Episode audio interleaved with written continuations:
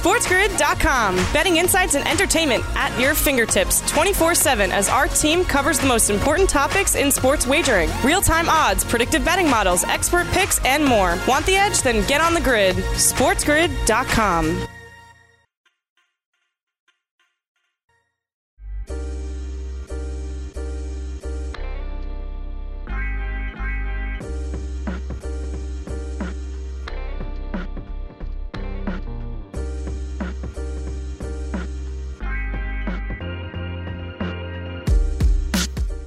Welcome back, Fantasy Sports Today. Craig Mish, Joe Pisapia will be back with us in just a minute. We've got auto racing going on this weekend, Saturday and Sunday, and some auto, some truck. We're going to dive into it all with our NASCAR expert Matt Selz from FantasyAlarm.com. You can catch him on Twitter at the Salesman, and of course, all his work over at FantasyAlarm.com. He was the NASCAR Writer of the Year for 2019. He joins us now to give us a little bit of a preview. We'll do a betting preview on the FanDuel site. We'll do a DFS preview for Sunday on the FanDuel site. Matt, thanks for coming on the show. What's going on?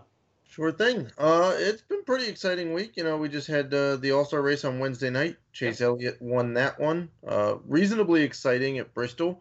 First time in 24 years it hasn't been at Charlotte Motor Speedway. Um, and it was also great to see fans back in the stands. There was 30. Yeah, that was that was the one thing that I saw yesterday, and it had me wondering, like with the announcements that some of the, the NFL things that are going on today, like it, it does seem fans are coming back in some way. Yeah, I mean, you know, thirty thousand seems like a lot of fans, obviously, on a just a sheer number basis. But keep in mind that's still only twenty five to thirty percent uh, capacity for Bristol Motor Speedway. That place holds somewhere between 100 to 120,000 people in normal circumstances. So, you know, still plenty of room to space people out appropriately. But that was a pretty that was a pretty fun race to watch for sure. It was. All right, so uh, where where we at this weekend? I want to hit on the Xfinity Series race on Saturday, and then uh, and then on Sunday, we'll dive into the uh, O'Reilly Auto Parts 300. But let's start off with Saturday's Xfinity Series race. Where is the My Bariatric Basic Solutions 300? uh, I believe it's a triple header at Texas Motor Speedway uh, this weekend. Um, there was some doubt whether they would move the uh, the races from Texas Motor Speedway because of the elevated uh, COVID numbers, but that doesn't seem to be the case. And their argument basically was, well, we're racing twice at Daytona International Speedway in August, so can't really move it from Texas if we're still going to race in Florida. Um, True. So, so, you know, the races are in Texas this week. It's a mile and a half track. Um, you know, it's it's a fairly standard one. If you want to compare it to other tracks, you can compare it to Charlotte. You could compare it to uh, Atlanta for pretty decent baselines uh, for you know shape and how they're how they're going to run there. Okay, well uh, let's start off with Saturday's odds. These are the betting odds over in the FanDuel Sportsbook. We'll get Matt's opinion on these. Uh, the favorite and the clear favorite, very rare to see a favorite this big in any NASCAR race since uh, racing has come back. Kyle Busch is minus 150. Uh, Chase Briscoe plus 420. Austin Cindric is plus 600, so that's 6 to 1. Noah Gragson will get you 11 to 1 on your money. Justin Allgaier is 14 to 1. Uh, and Ross Chastain is 14 to 1. Now, look, I don't have a lot of familiarity with this, uh, Matt, and I, I know our, our viewers and listeners don't as well. I'm sure they've heard of Kyle Busch and Chase Briscoe because they, of course, race on Sundays too, but you're going to have to do a little bit of a deeper dive for us into this Xfinity Series race on Saturday. Yes. So the reason why uh, Kyle Busch is such a massive favorite, you know, he's basically negative odds. um, and he's an even bigger favorite in the Truck Series, by the way. If you look at those odds over okay. on, he's an even bigger favorite uh, because the guy flat out dominates in those those levels. You're talking about arguably the best he's certainly still in the top three to top five Cup drivers this season. Um, he's the reigning Cup Series champion. And so if you're going down to imagine Mike Trout going to double A, that's what basically the jump is. Good analogy. I like that. Trout down to, you know, from Cup down to the Truck Series is basically Mike Trout going to double A. You'd basically expect the guy to hit four home runs in four at bats against some fresh out of college pitcher that has no experience against him. So, uh, also Kyle Busch owns a truck team, so There's a reason why he's really good in the truck series. He drives his own equipment. It's the best truck out there. Um, for the Xfinity series, he's still driving Joe Gibbs Racing equipment, which is who he races for in the Cup series. So there's a reason why he's won 90 something races in the Xfinity series, I believe. Um, he's won more than 200 races combined between Truck Series, Xfinity Series, and Cup Series. So um, he's won a lot. Yeah, uh, and and the and listen, if anybody else wins, you'd win a lot of money, but it just doesn't seem that right. way. So for the trucks, I would definitely bet on Kyle Busch. The odds of somebody else winning pretty slim. That's also why he's really expensive uh, for Truck Series DFS. Um, for Xfinity, if you want to take some other takers, because he's not been quite as dominant this year in Xfinity, uh, I would go with Noah Gragson, who's still fuming over the incident in Kentucky uh, last Sunday when he actually got into fisticuffs on pit road after the race with Harrison Burton. Uh, it actually came to a throwdown. They legitimately threw punches. Um, so he's still pretty upset. He's in top flight equipment. He's, you know, when Kyle Busch isn't there, Noah Gragson's one of the top two or three drivers in the Xfinity series. So I would go with either Noah Gragson or Kyle Busch. All right, fair enough. Let's move on to Sunday. This is the O'Reilly Auto Parts 300, and we're going to look at this from a DFS perspective. We cover it all here gambling, DFS. We got it all for you. Uh, let's start off here with the favorites and the guys that cost the most money over at the FanDuel DFS site. Kevin Harvick is 14,500. Denny Hamlin 13,300. Martin Truex Jr. is 13,000. Kurt Busch a little bit lower down this week at 12,400, and Chase Elliott is at 12,000. And then we have a few uh, others to go over, Matt. But before we do that, uh, who from the higher priced drivers do you think that you'll be building your lineups with this week? So it's hard not to sound like a broken record here, but you kind of got to focus on Kevin Harvick once again. Uh, the guy has been super dominant. He arguably should have won at Kentucky last Sunday, which is another mile and a half track had Martin Truex Jr. not bumped him on a restart, Kevin Harvick wins that race instead of Cole Custer. Kevin Harvick almost won the All Star race. Had it gone about another 10 laps, he probably had a car fast enough to catch Chase Elliott. And he's been the fastest car on the track basically every week, no matter where they went. And oh, by the way, Kevin Harvick has won three of the last five races at Texas and has a runner up in the other one. So there's really no shock here as to why I'm going Kevin Harvick. Um, in terms of DFS, he's also starting a little further back, which adds to his value because you get built-in place differential points. Sure. Um, plus, we expect him to lead quite a lot of laps. Um, and if he leads a bunch of laps, that really adds to his value on FanDuel. Um, another guy who I who's pretty hard to avoid right now is Chase Elliott. Guy just won a million dollars on Wednesday night, winning the All Star race. He's been, you know, based on a, a metric called Green Flag Speed, which is basically they take all of the lap times run under green flag conditions and they average those out and then rank them against the field. Chase Elliott has been the fastest car under green flag conditions basically all season long. Uh, and he clearly showed that at Bristol on Wednesday night.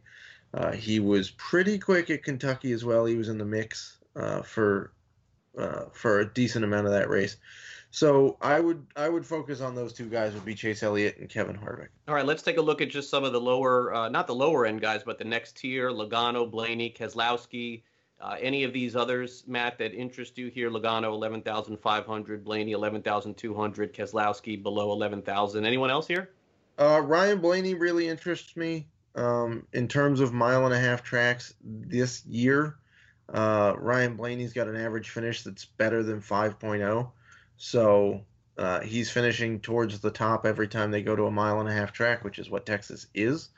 Um, so in terms of um, FanDuel finish position is a huge part of the scoring. Sure. Uh, because you know laps led and laps completed, you know you get nice little chip ins there, but they're only a tenth of a point per each one. So uh, finish position where you're getting like if you finish top five, you're gonna get like 38 points just as a base. Uh, Ryan Blaney makes a pretty nice play, also in that range, or a little bit below, I guess, is Christopher Bell. Uh, he's starting 33rd again. he seems to be getting the raw end of the deal in these random draws. He's like 25th in owner points, but he keeps getting the back end of that range in the draw. Um, the last, I think, four or five consecutive races, he started either 30, uh, 34th, 35th, or 36th. Now he's starting 33rd. So he's moving up a little bit, but he's still got plenty of place differential upside uh, for us and expect him to be a very popular play on FanDuel. All right, we got a minute left, Matt. Uh, are you excited for baseball next week? Uh, I am. Yeah, we get uh, I don't know who to root for in the opening series though, because I'm both a Yankees fan and a Nationals fan. Ah, you're a fan of both those teams, huh? Well, yeah, and I own both Scherzer and Cole, ah. depending on which fantasy. and, and you're only gonna have like ten starts apiece from these guys. So. Yeah, I know. So it's like I don't know who to. I'm just rooting for good baseball at this point. Um, I want my Nats to look like there was a reason they won the World Series last sure. year. Yeah. Um, but yeah, it should be pretty interesting watching the Yankees and Nats play each other way more often than they normally do. Yeah, no, I definitely think so. Well, Matt, listen, uh, thanks again, once again, for coming on the show. Really appreciate it. We'll check out uh, all the racing coming up, and even with baseball coming back and basketball, we'll definitely still have you here on the show as we go and preview some of the bigger races uh, toward the end of the NASCAR season. Who would have thought that we'd still have the NASCAR season? But here we are, and uh, we'll keep rolling with it. Thanks again for coming on. Really appreciate it. Sure thing. All right, make sure you uh, follow Matt Selz on Twitter at the Salesman, and of course all of his work over at Fantasy Alarm and FantasyAlarm.com. And uh, NASCAR just continues to capture a lot of uh, people's attention here this time of the year. A lot of people are watching it, enjoying it, and we certainly are doing the same thing too from a betting and DFS perspective. Coming up next here on the show, we got a lot to get to. In fact, do you think that the Cleveland Indians, who missed the postseason for the first time last year in a while, or the Cincinnati Reds, who haven't made the postseason in a long time, both make the playoffs, both make the postseason in the 60 game season. Joe will join us next, and we'll come back and we'll discuss the possibilities of both those teams making the postseason in 2020. And then after that, the always fun Grey Albright joins us here on the show as well as we dive into some of his potential rankings. And he's got a couple of guys that he liked back in March that he really likes in the 60 game season as well. So we will take a quick timeout as Joe Pisapia joins me next, right here on Fantasy Sports Today. Don't forget, coming up a little bit later, Scott Ferrall going coast to coast as we continue on here on Sports Grid. Stay on the grid, follow us on Twitter at Sports Grid, and we'll be back in just two minutes as we dive into postseason odds in Major League Baseball. Don't go away.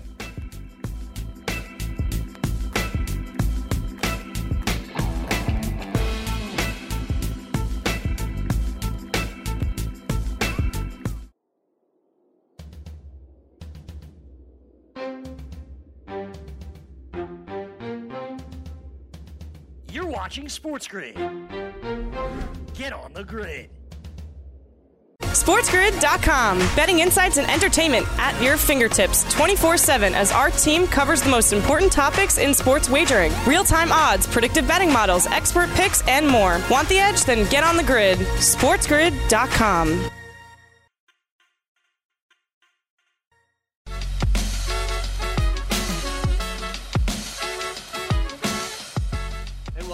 Craig and Joe here with you. As a reminder, our show moves to noon to 2 Eastern starting on Monday. So, those of you who watch us on Fantasy Sports Today live over on YouTube or sportsgrid.com or Roku or any of the other apps that you watch, make sure that when you tune in at 11, you stay tuned all the way to 12. The morning after is now a three hour show on television and on radio.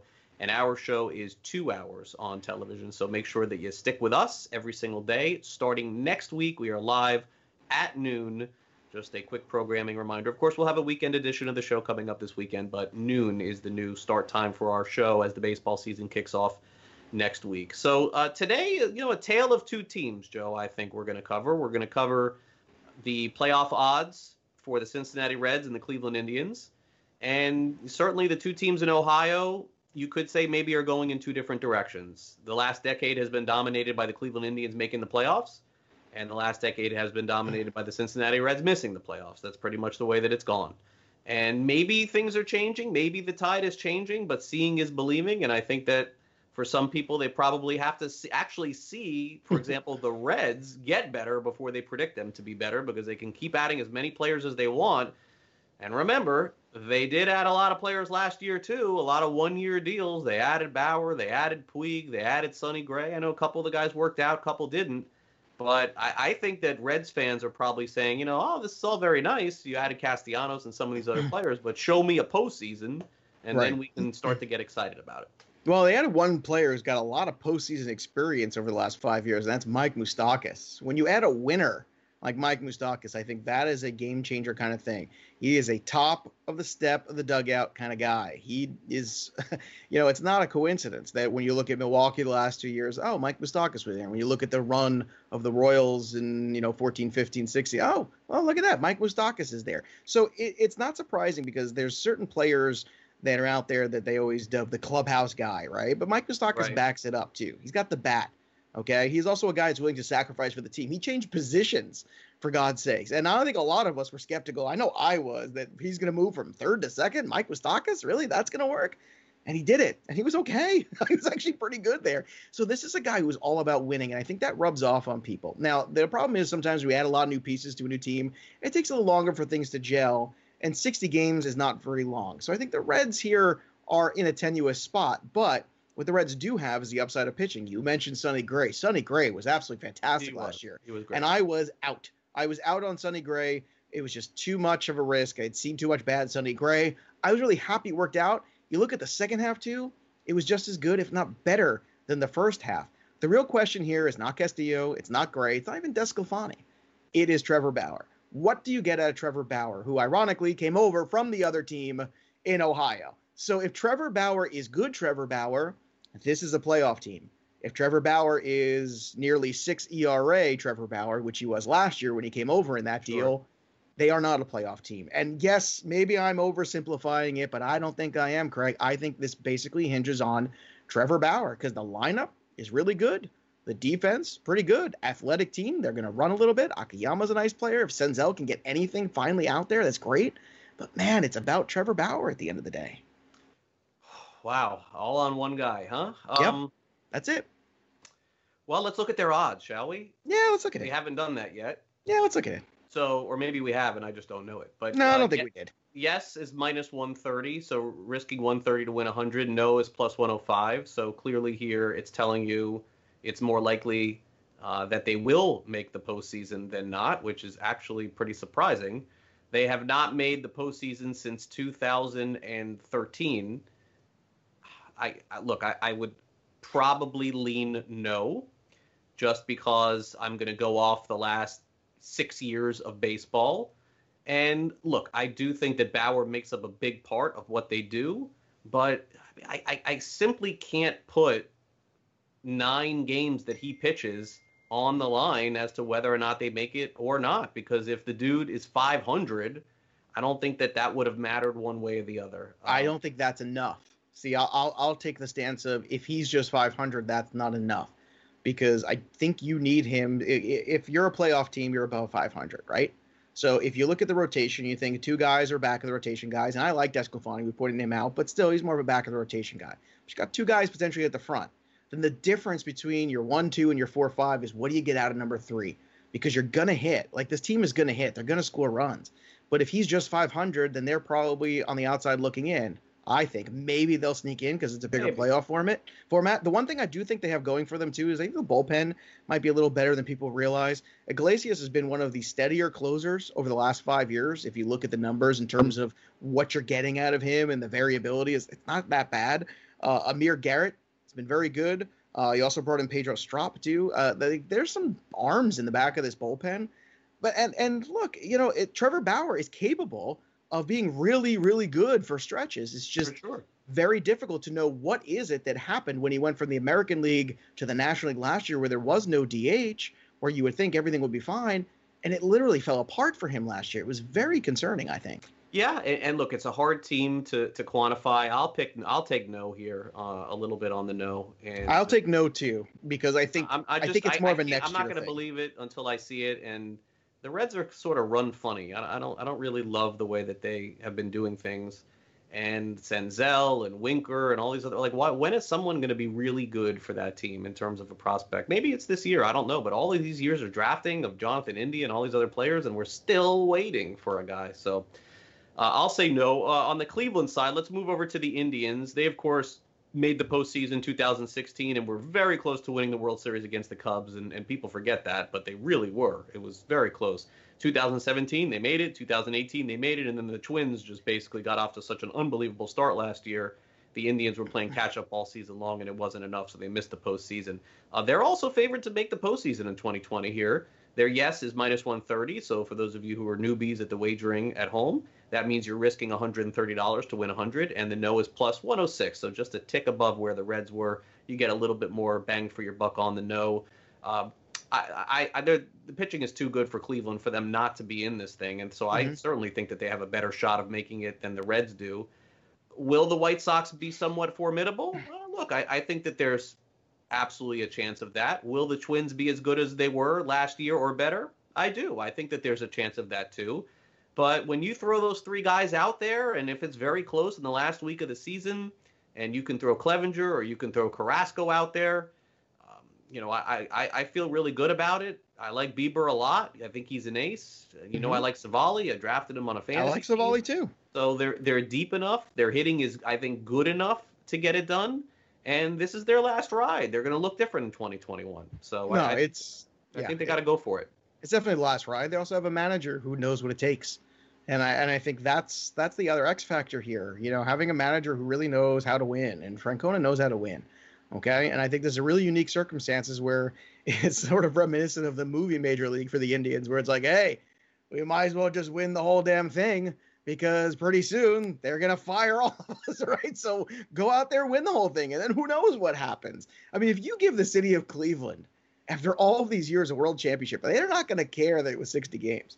They are not going to care at all. If the Cleveland Indians are in the World Series, is going to be madness. If they win the World Series, it's going to be absolutely fantastic and who knows what might happen after that. And you're right, this rotation is really good. Not only is it good at the top, but they've also got some depth in there too. They got guys like Plutko and Rodriguez, and they also got Triston McKenzie and a couple other guys here that, like, if they need to go down and bring up some arms if there is an injury, they can do that. And not a lot of other teams can. Uh, you also have one of the best players on the planet in Francisco Lindor, who I think at 12 to 1 this year on FanDuel is a fantastic possibility uh, to be, you know, the MVP when all is said and done. If you get the second half Jose Ramirez, where everything you know, started to go right again and not the first half, Jose Ramirez. That's a big difference. Franmil Reyes for the entire length of this season is a big difference. This is a team right now that I think, with the addition of Carlos Santana last year and all these things, I think they have enough to get it done. And they not only have the pitching, they have the manager, they have that one player in Lindor who is transcendent. I really like their odds personally. I, I think this is very good. What do you think of the bullpen of the Cleveland Indians, though? That's my big it's question okay. for you. Yeah, I think it's it's okay. Probably above average would be the way that I would describe it. But you know, they're they're adding extra players, and that's the one thing that I think that a bad bullpen can be helped by mm-hmm. the 30 man roster. So to me, it's the least worry that I have for a team when a bullpen isn't very good going into the year. And conversely, when a, a team has a really good bullpen going into the year, I don't know that that's a factor for the first two weeks of the season, Joe. Instead of having 25 guys, they went to 26 last year. They'll have 30 men for the yeah. first two weeks of the season. So I suppose you could say that. I mean, on the one hand, one narrative is as oh well, if you have two extra great arms, then you can add them and make them your 29th and 30th guy. But the opposite of that would say, well, if they were that good, then they'd be on the 26 man roster anyway. Yeah, so for me, a team with a bad bullpen, I'm not really all that concerned. And by the way, a team that is willing to add can pluck a bullpen guy from somebody else. Sure. Is it a concern over 162? Yes. 60 games, 30 guys on your team. I, I should think you'd be able to pull that together. For yeah, I would think so. Another thing not to get lost in the shuffle here is they made two smaller additions to this team that I actually think are pretty good. One is Cesar Hernandez, who is a nice little yeah, power speed free, player. Right? Got him for free to play second base every day. And I think defensively, he's an upgrade over Kipnis, what they had there. And the other little addition they made there to DH and maybe play a little outfield is Domingo Santana, who got off like a house on fire last year. People forget yeah, with the Mariners. Wanted him at all this nobody wanted him last year. Nobody wanted him this year, but he was spectacular in the month of April into May. great hitter and a terrible the, defensive player. Right, but you know what? You're gonna DH him every day. The other yeah, problem was it. in Seattle, everything fell apart but around where's. Franmil going to play then if they do that? Uh, well, look, you might have to stretch everybody around and maybe you know try to take your lumps there with one of these guys in the outfield. Yeah, I, would, maybe, I think Franmil would be the guy to play. Franmil might be that guy, but I, I, those are two other additions to this team where You know, they plugged in some of the needs, a little bit more power, a little bit more speed, better defensive guy at second base, which can only help the pitching staff. So those are two additions that I like a lot. And Cesar Hernandez is one of the guys that I have in a lot of roto leagues because he was like a dollar player. He was a free player. But you go back and you look, he's got a couple 15, 15 profiles. He, he was very good. It's just once Philly got Gregorius, that was it. They basically. It is, but you know what? They're yeah, and Mercado's there still. I know they picked up Delino DeShields, but obviously he's you know. I'll tell you, Mercado is the guy that I am probably the most surprised, maybe of anybody in baseball. That Really? that player in particular, I would have bet against any day of the week after seeing him with the Cardinals for all of those years in spring training. A you know, I mean, a five foot nine, 150. pound kid. Hey. Listen, I, I I, I I would be as tall as this kid. I never thought in a million years that he would end up being like a 20 home run guy. It, to me, it was unthinkable. He was a light hitting shortstop. The Cardinals basically gave him away, I think, for like nothing to Cleveland, and now And he's how like often are they wrong? a Not potential very. All Star. No, that that that was a shock. I, I Mm-hmm. can't believe how good he turned out to be, and good defensive player too. All right, uh, we'll take a, a quick break, and when we come back, we're going to hit on some of the pitchers that really excelled over the 60 game season last year, and maybe how they will look this year. We'll also hear from the skipper of the Miami Marlins, Don Mattingly, specifically on pitching and how to keep pitchers healthy in 2020. Don't go away.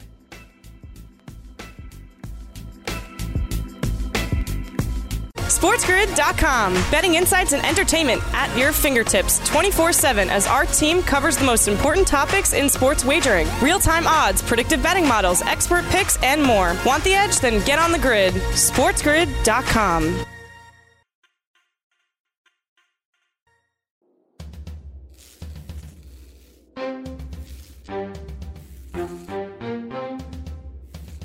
You're watching Sports Grid. Get on the grid.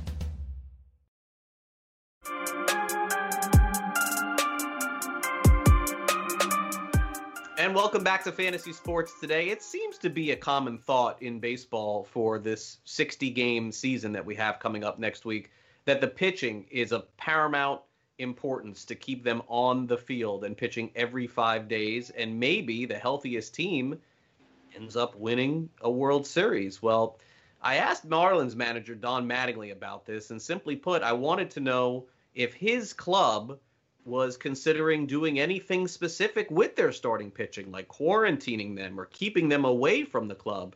And here is what Mattingly had to say as far as keeping his guys on the field. there's only so many spots in the dugout. And, you know, I've heard talks of teams just sending starters home, right? And there's just like a, just a double-edged sword with that because if the starter comes and he works out and he goes home and the only day he stays at the ballpark is the day he pitches, there's a little bit of team in there, right? That's missing when the celebration of a wins and what's going going to go on if we're able to to put wins on the board as the season goes on and and put ourselves in a position. There's just a feeling that goes on with that, and that growth is strong, and that bond gets stronger. And if that guy's back at the hotel every time, or he's home every time a team comes off the field after a big win or something, he's just not part of that. So that there's like a there's a there's a little bit of a, a weights and balances to that thought. Uh, the the thought of traveling like ahead of time or on their own is totally out because one of the things is we want to try to limit any kind of public travel as much as we can. Keep everybody as close into the bubble, I guess, as you can when you're traveling. So we're all together and everybody's going through the protocols and things like that. At least you know what your teammates and things have been going on. So um, the travel part is together. Um, the other part is is worth the discussion, but it is something that gets. It's like how do you weigh that and how do you balance that? So, Joe, essentially, there, what Mattingly is saying is, I think a lot of teams are going to do. There's got to be a dynamic to having pitchers healthy. It has to happen. It's the most Mhm. important part of the season. But as Mattingly alluded to, you also don't want to eliminate the idea of your pitcher wins and then the team is celebrating after wins and then that guy is not there for every single one of his starts. So there's got to be somewhere in between. Uh, my guess is is that it's going to be a happy medium, Joe. Um, I, I think that some pitchers are going to leave the ballpark and go back to their hotel after they win. Uh, I think some will stay, But the one thing that Mattingly was clear on, and I think most teams have probably learned at this point, is that one, is that there's not going to be because I thought a good idea, Joe, would be uh, not having the pitchers travel at all with the team and having them travel separate Yeah. and basically have them make interesting. their start and go to the next place and that's it and not interact with anyone. Uh, but because of the bubble that the Major League Baseball teams are trying to keep contained, they don't want anyone being removed from that because they feel like they have that containment. So uh, going back to the hotel is possible. Sitting somewhere else in the stands after they pitch is possible. But uh, that was the point that I tr- wanted to try to make here on the show, Joe. Is and I think that most people are now starting to realize and come around to this that yeah, I mean Freddie Freeman's a very important player and and uh, MVP type player, but Gerrit Cole, Max Scherzer, even Yeah. Strasburg, like those guys, something happened to them in the first or second week. It's game changing for the whole league. Then with them not being there, and so you know it makes your bullpen have to pitch more. It bumps everybody up in the rotation, and so in a season where we don't want to give the MVP to a pitcher. It may very well be that way this year. The pitchers are the most important part of the season. I'll take it a step further. You know, on this program, I said Josh Hader has a real chance to win the NL Cy Young this year. And now Yeah. that DeGrom might be hurt to start the year, who knows? Maybe that's uh, not so hot of a take after all. I-, I think it's also going to be won and lost in the bullpens, not just the depth you have in a bullpen, but the quality of arms you have back there, which is very tricky. There's a lot of haves and have nots when it comes to the bullpen. And with the amount of stress that's going to be on the starting pitchers here, uh, for so many reasons. The, the bullpens are really going to show out, and I think that is so much more important. Like because we talk about pitching, everyone's mind always goes to the starter, the starter, the starter. But you know what? In a in a 60 game season where you're not worried about well, you know, five months from now, how's this guy's arm going to hold up? No. It's all about winning in this very short tournament, and you're and it's a good thing that we also have this whole you know you can only work the one inning at a time rule because I can't imagine with the expanded rosters and all of that how long some of these games might be with some of the integral a little like I'm gonna take this guy out and pitch to this guy, this guy to that guy. It would have gotten completely out of control in my opinion. So I think that the bullpens are the other big focus right now, and I think the teams with the better bullpens are going to be the teams that really have a shot at the postseason as we go through this uh, 20 game, this 2020 season. Excuse me. All right, so let's take a look at last year's season from April through June and see the strikeout leaders as it pertains to those couple of months. Gerrit Cole had 102 through the first couple of months. Verlander had 94. Sale 94. Of course, he's out for the year. Uh, Stephen Strasburg had 90. Max Scherzer had 90. Trevor Bauer had 87. and so uh, this is pretty much the guys that were the strikeout leaders, Joe, last year at the end of the year. I know Flaherty came on late. Walker Buehler came on late, Yep. too. Those guys need to be mentioned as well. But, uh, and Bieber, too, is another one that had over Mhm. 200 strikeouts. But I, I, I think that this is pretty much, at least from a pitching perspective, outside of Sale, representative of what we could see this year. Yeah, and I would say that in terms of pitchers, like you're going to probably get somebody to strike out 100 guys. You know, we were talking about is anyone going to hit 400? Is anyone going to hit 20 home runs?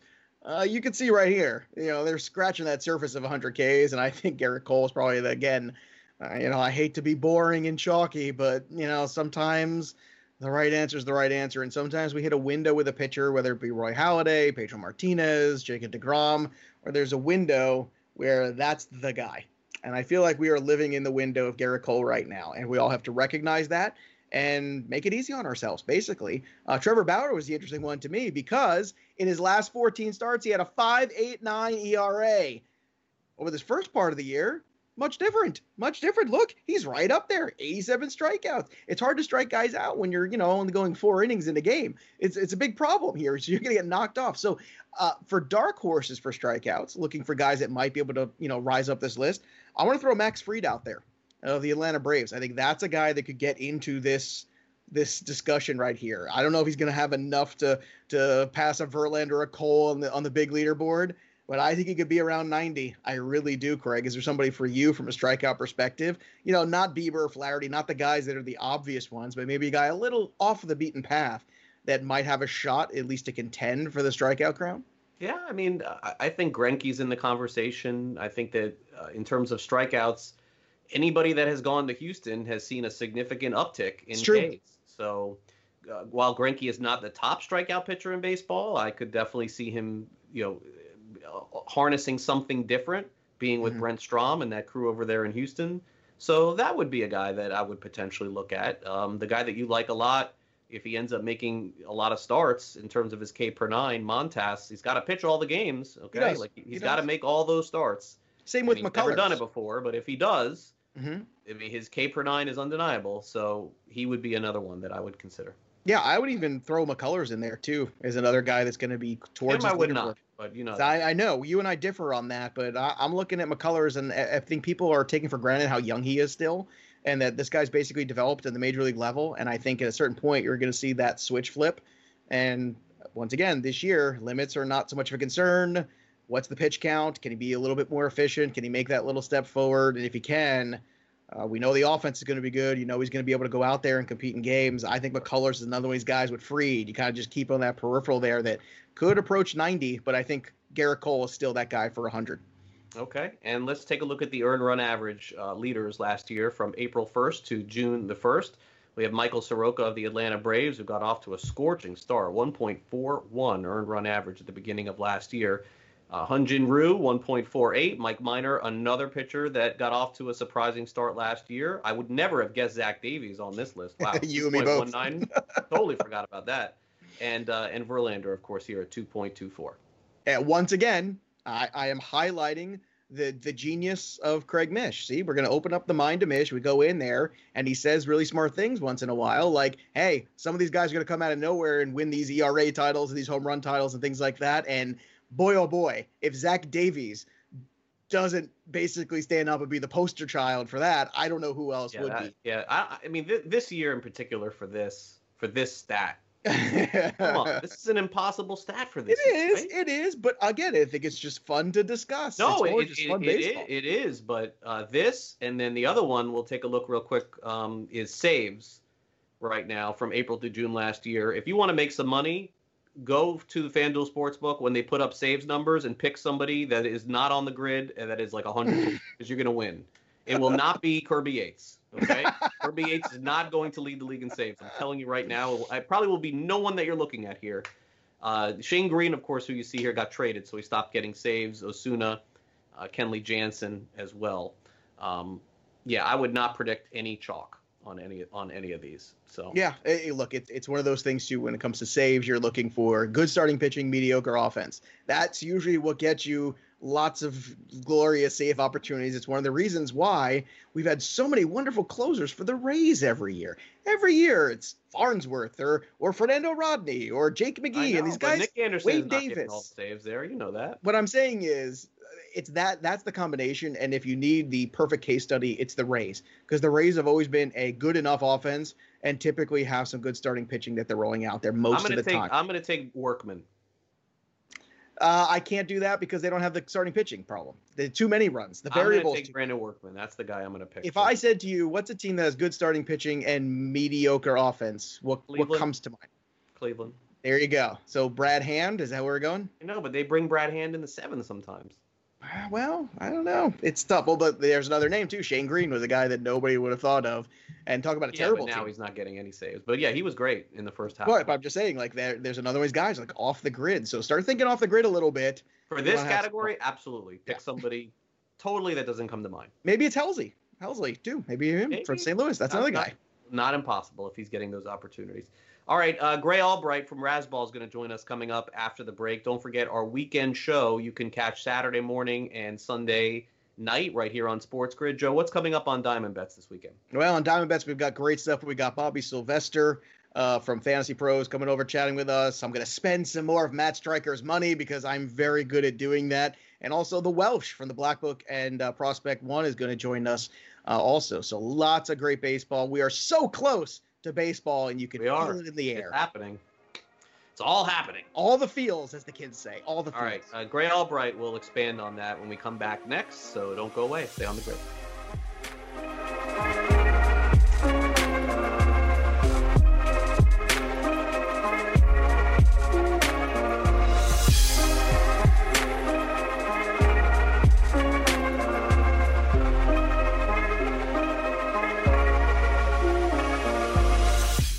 SportsGrid.com. Betting insights and entertainment at your fingertips 24 7 as our team covers the most important topics in sports wagering real time odds, predictive betting models, expert picks, and more. Want the edge? Then get on the grid. SportsGrid.com.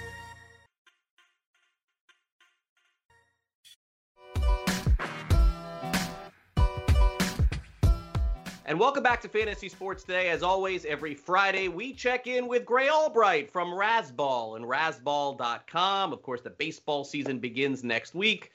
We are all jazzed up for that. We're going to get into some discussion, fantasy, reality as well. Gray, it is great to see you here on this Friday. And by the time next Friday comes, we'll have games being played. I believe. I believe that. I do.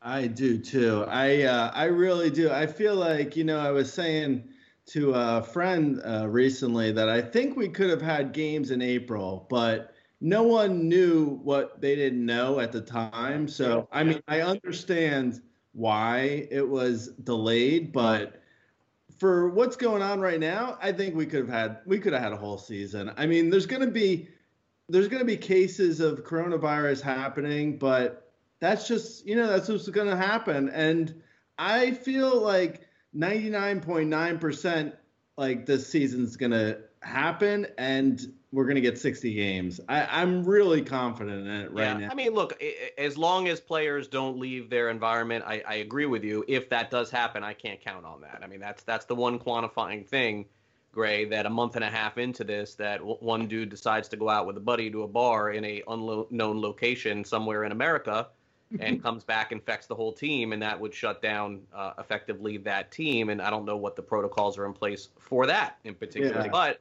Uh, no, I, right. I, can't imagine players being that stupid at this point to not understand that. So right, yeah, no, completely. You know, I even I've heard. Uh, I think it was uh, Didi Gregorius was even saying he was going to wear a mask on the field. I, I, feel like players are being responsible. Yeah, I don't. I do too. You know, I don't know for sure. Uh, but well, well the, the, the talks basically is every clubhouse has a meeting, and the veterans stand up there and, and basically have said, hey, if you screw up, we mm. can't do anything to you. But understand, you've ruined us forever. Like we are not, you know, you you're done with us if if that happens. And I, I don't know to what degree that will be heard or understood, but I know that that's happening in a lot of places. And it, and when it comes from the veterans and the leadership and the team, you would uh, assume that they would keep to it. But again, there's always look, we've had guys doing crazy things in all of sports gray that were unpredictable you would never have expected.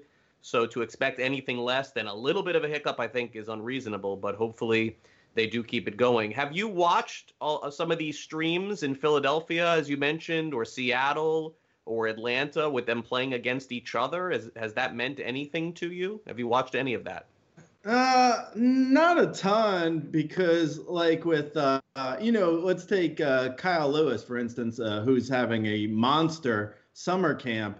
He's also he's also playing against Seattle pitching, which isn't so great. So yeah. you know, it's like, oh yeah, like um, you know, Hanser Alberto looks good, but he's going against Orioles pitching, uh, you know, and uh, uh, Pete Alonso doesn't look good, but he's going against DeGrom. So it's like, yeah, I mean, I've watched a little bit of it, but there's a, you know, it's pretty like, uh, it's hard to say how, uh, how much, uh, how predictive it's going to be because there's like a really strange case of, you know, inter squad just not normal. So I no. don't know. I mean, I know, uh, Chico, the Dodgers clubhouse attendant, is looking really out in the outfield yeah, no, he's looking great. And, and look, and, and, that's the thing that I that I I don't think people understand. that I'm seeing video and tweets and and things like that of oh this guy looks good or this guy hit a home run or this pitcher looks good. We always kid around that spring training doesn't really mean anything. As compared to what we're seeing now, spring training meant everything as compared to. I mean, do people not understand that your own starting pitcher on your own team? There's a reason, Gray, that nobody's been hit by a pitch for the last three weeks. They're not throwing inside. They're not going to hurt their own guys. So you're, you're not seeing an opponent now next week when there are exhibition yeah. games and it's team against team. I mean, maybe we get a, a, softer indication of something, but you cannot take anything that you're seeing right now and think it's legit. I mean, they're just throwing outside. They're not going to hit the guy. You crazy? Right. No, I know. I saw actually Mike Trout got hit by uh, a pitch yesterday, and he, uh, you know, pretended to go charge the mound. Right. But it was all it was all goof. But yeah, I mean, it's just you're right. I mean, they know basically what's coming.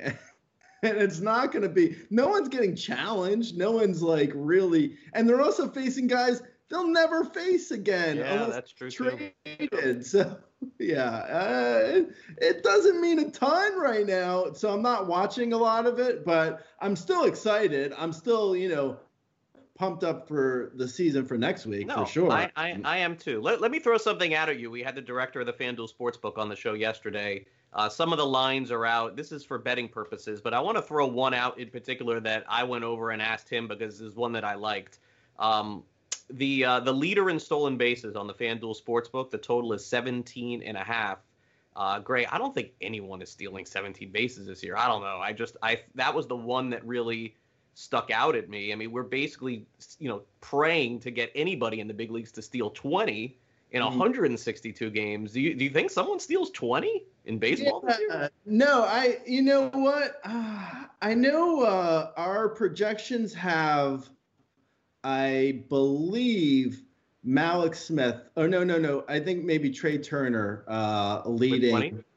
Yeah, with like 19. Like the- 17's pretty. I mean, that's pretty close. We have also um, uh, Giancarlo leading the majors and homers with Really? eight, What what do you what do you have for a number there?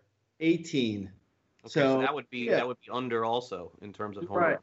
Oh, was uh, what was home I runs? think it was 21. Oh, okay. Yeah. I mean, the whole thing with like, well, steals uh, specifically, I do think that if a guy gets hot, like a Trea Turner, for instance, he gets hot and he's on base all the time. In 60 games, you know, like steals come in bunches. Maybe he could steal like five bags in a week and be Yeah, fair. Yeah. mhm. But but am I or uh, you know or Mondesi is another example. No, Uh, all those things are fair, but here's what they have going against them: number one, injury; number two, coronavirus. It's like right. No, you just get any of those, you know, factoring in, Yeah. it's like an immediate under. It was one thing when they just had to stay healthy. They can't even do that. Turner hasn't been healthy. Mondesi hasn't been healthy. I guess Smith has. Mallex Yeah. Smith.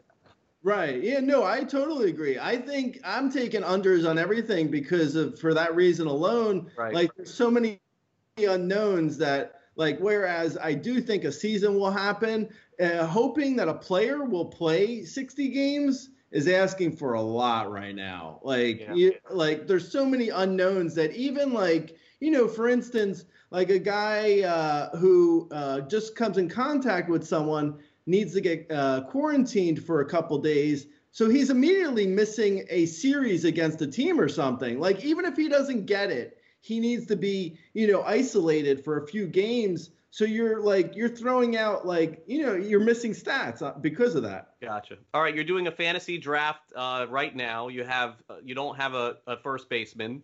You're doing an auction, and you have about thirty bucks to spend. And both uh, Freddie Freeman and Anthony Rizzo's names come out back to back here. One guy is out with COVID. The other guy is out with a bad back. You can only have one. Who is it?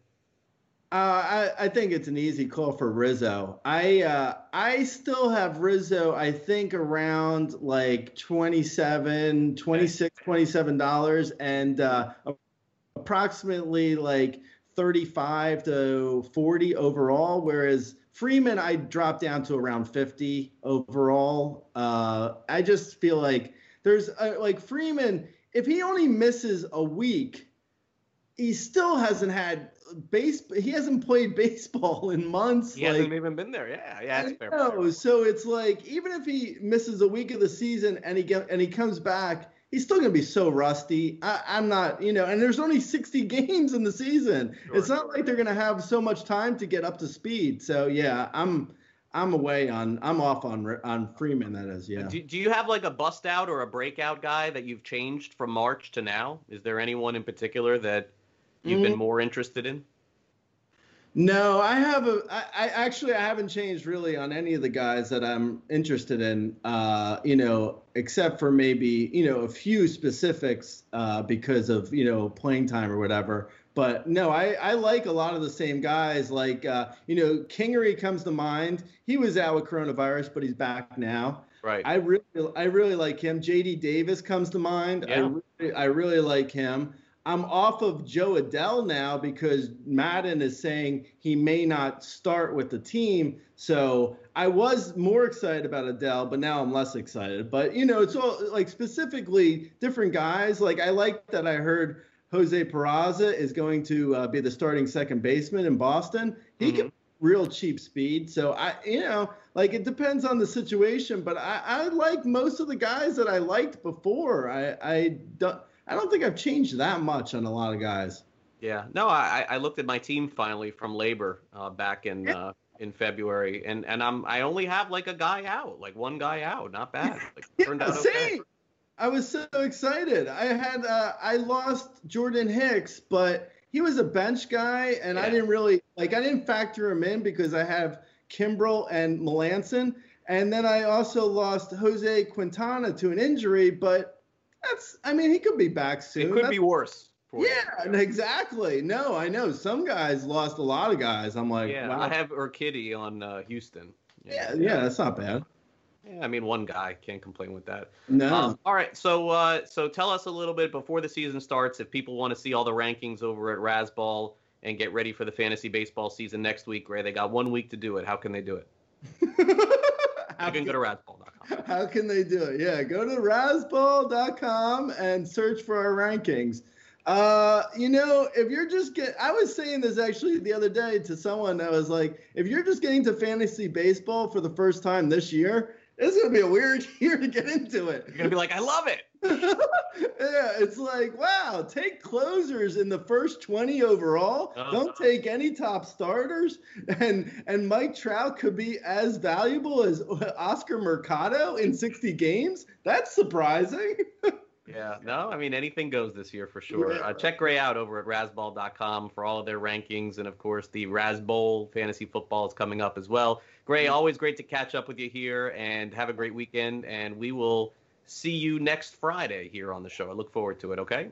awesome, man. Have a good one. All right, we caught Gray uh, singing a little bit before the show. If you're watching the show now, head on over to our Sports Grid social media. We're going to post a little bit of him singing Runaway Train. I only got like the last five seconds, unfortunately. so you can see that on social media. All right, uh, thanks to everybody who watched the show, participated today. Thanks also to Matt Selz, who was on the program earlier previewing the big NASCAR race coming up this Sunday. Uh, thank you to Brett, Danny, Ryan for all the work that they do. Of course, don't forget our time switch is effective on Monday. We are moving this show from 11 a.m. to 12 p.m. So that's on the East, 12 p.m. to 2 p.m. Eastern Time. I know a lot of you are watching this show and listening to the show on demand. And if you are, you don't have to do a thing. But if you want to watch the show live on Roku or any of the Sports Grid apps that we have, YouTube as well, make sure you tune in noon Eastern on Monday. That is when Joe and I will be back. Have a great weekend, everybody. We will talk to you then. Stay on the grid this weekend. See ya.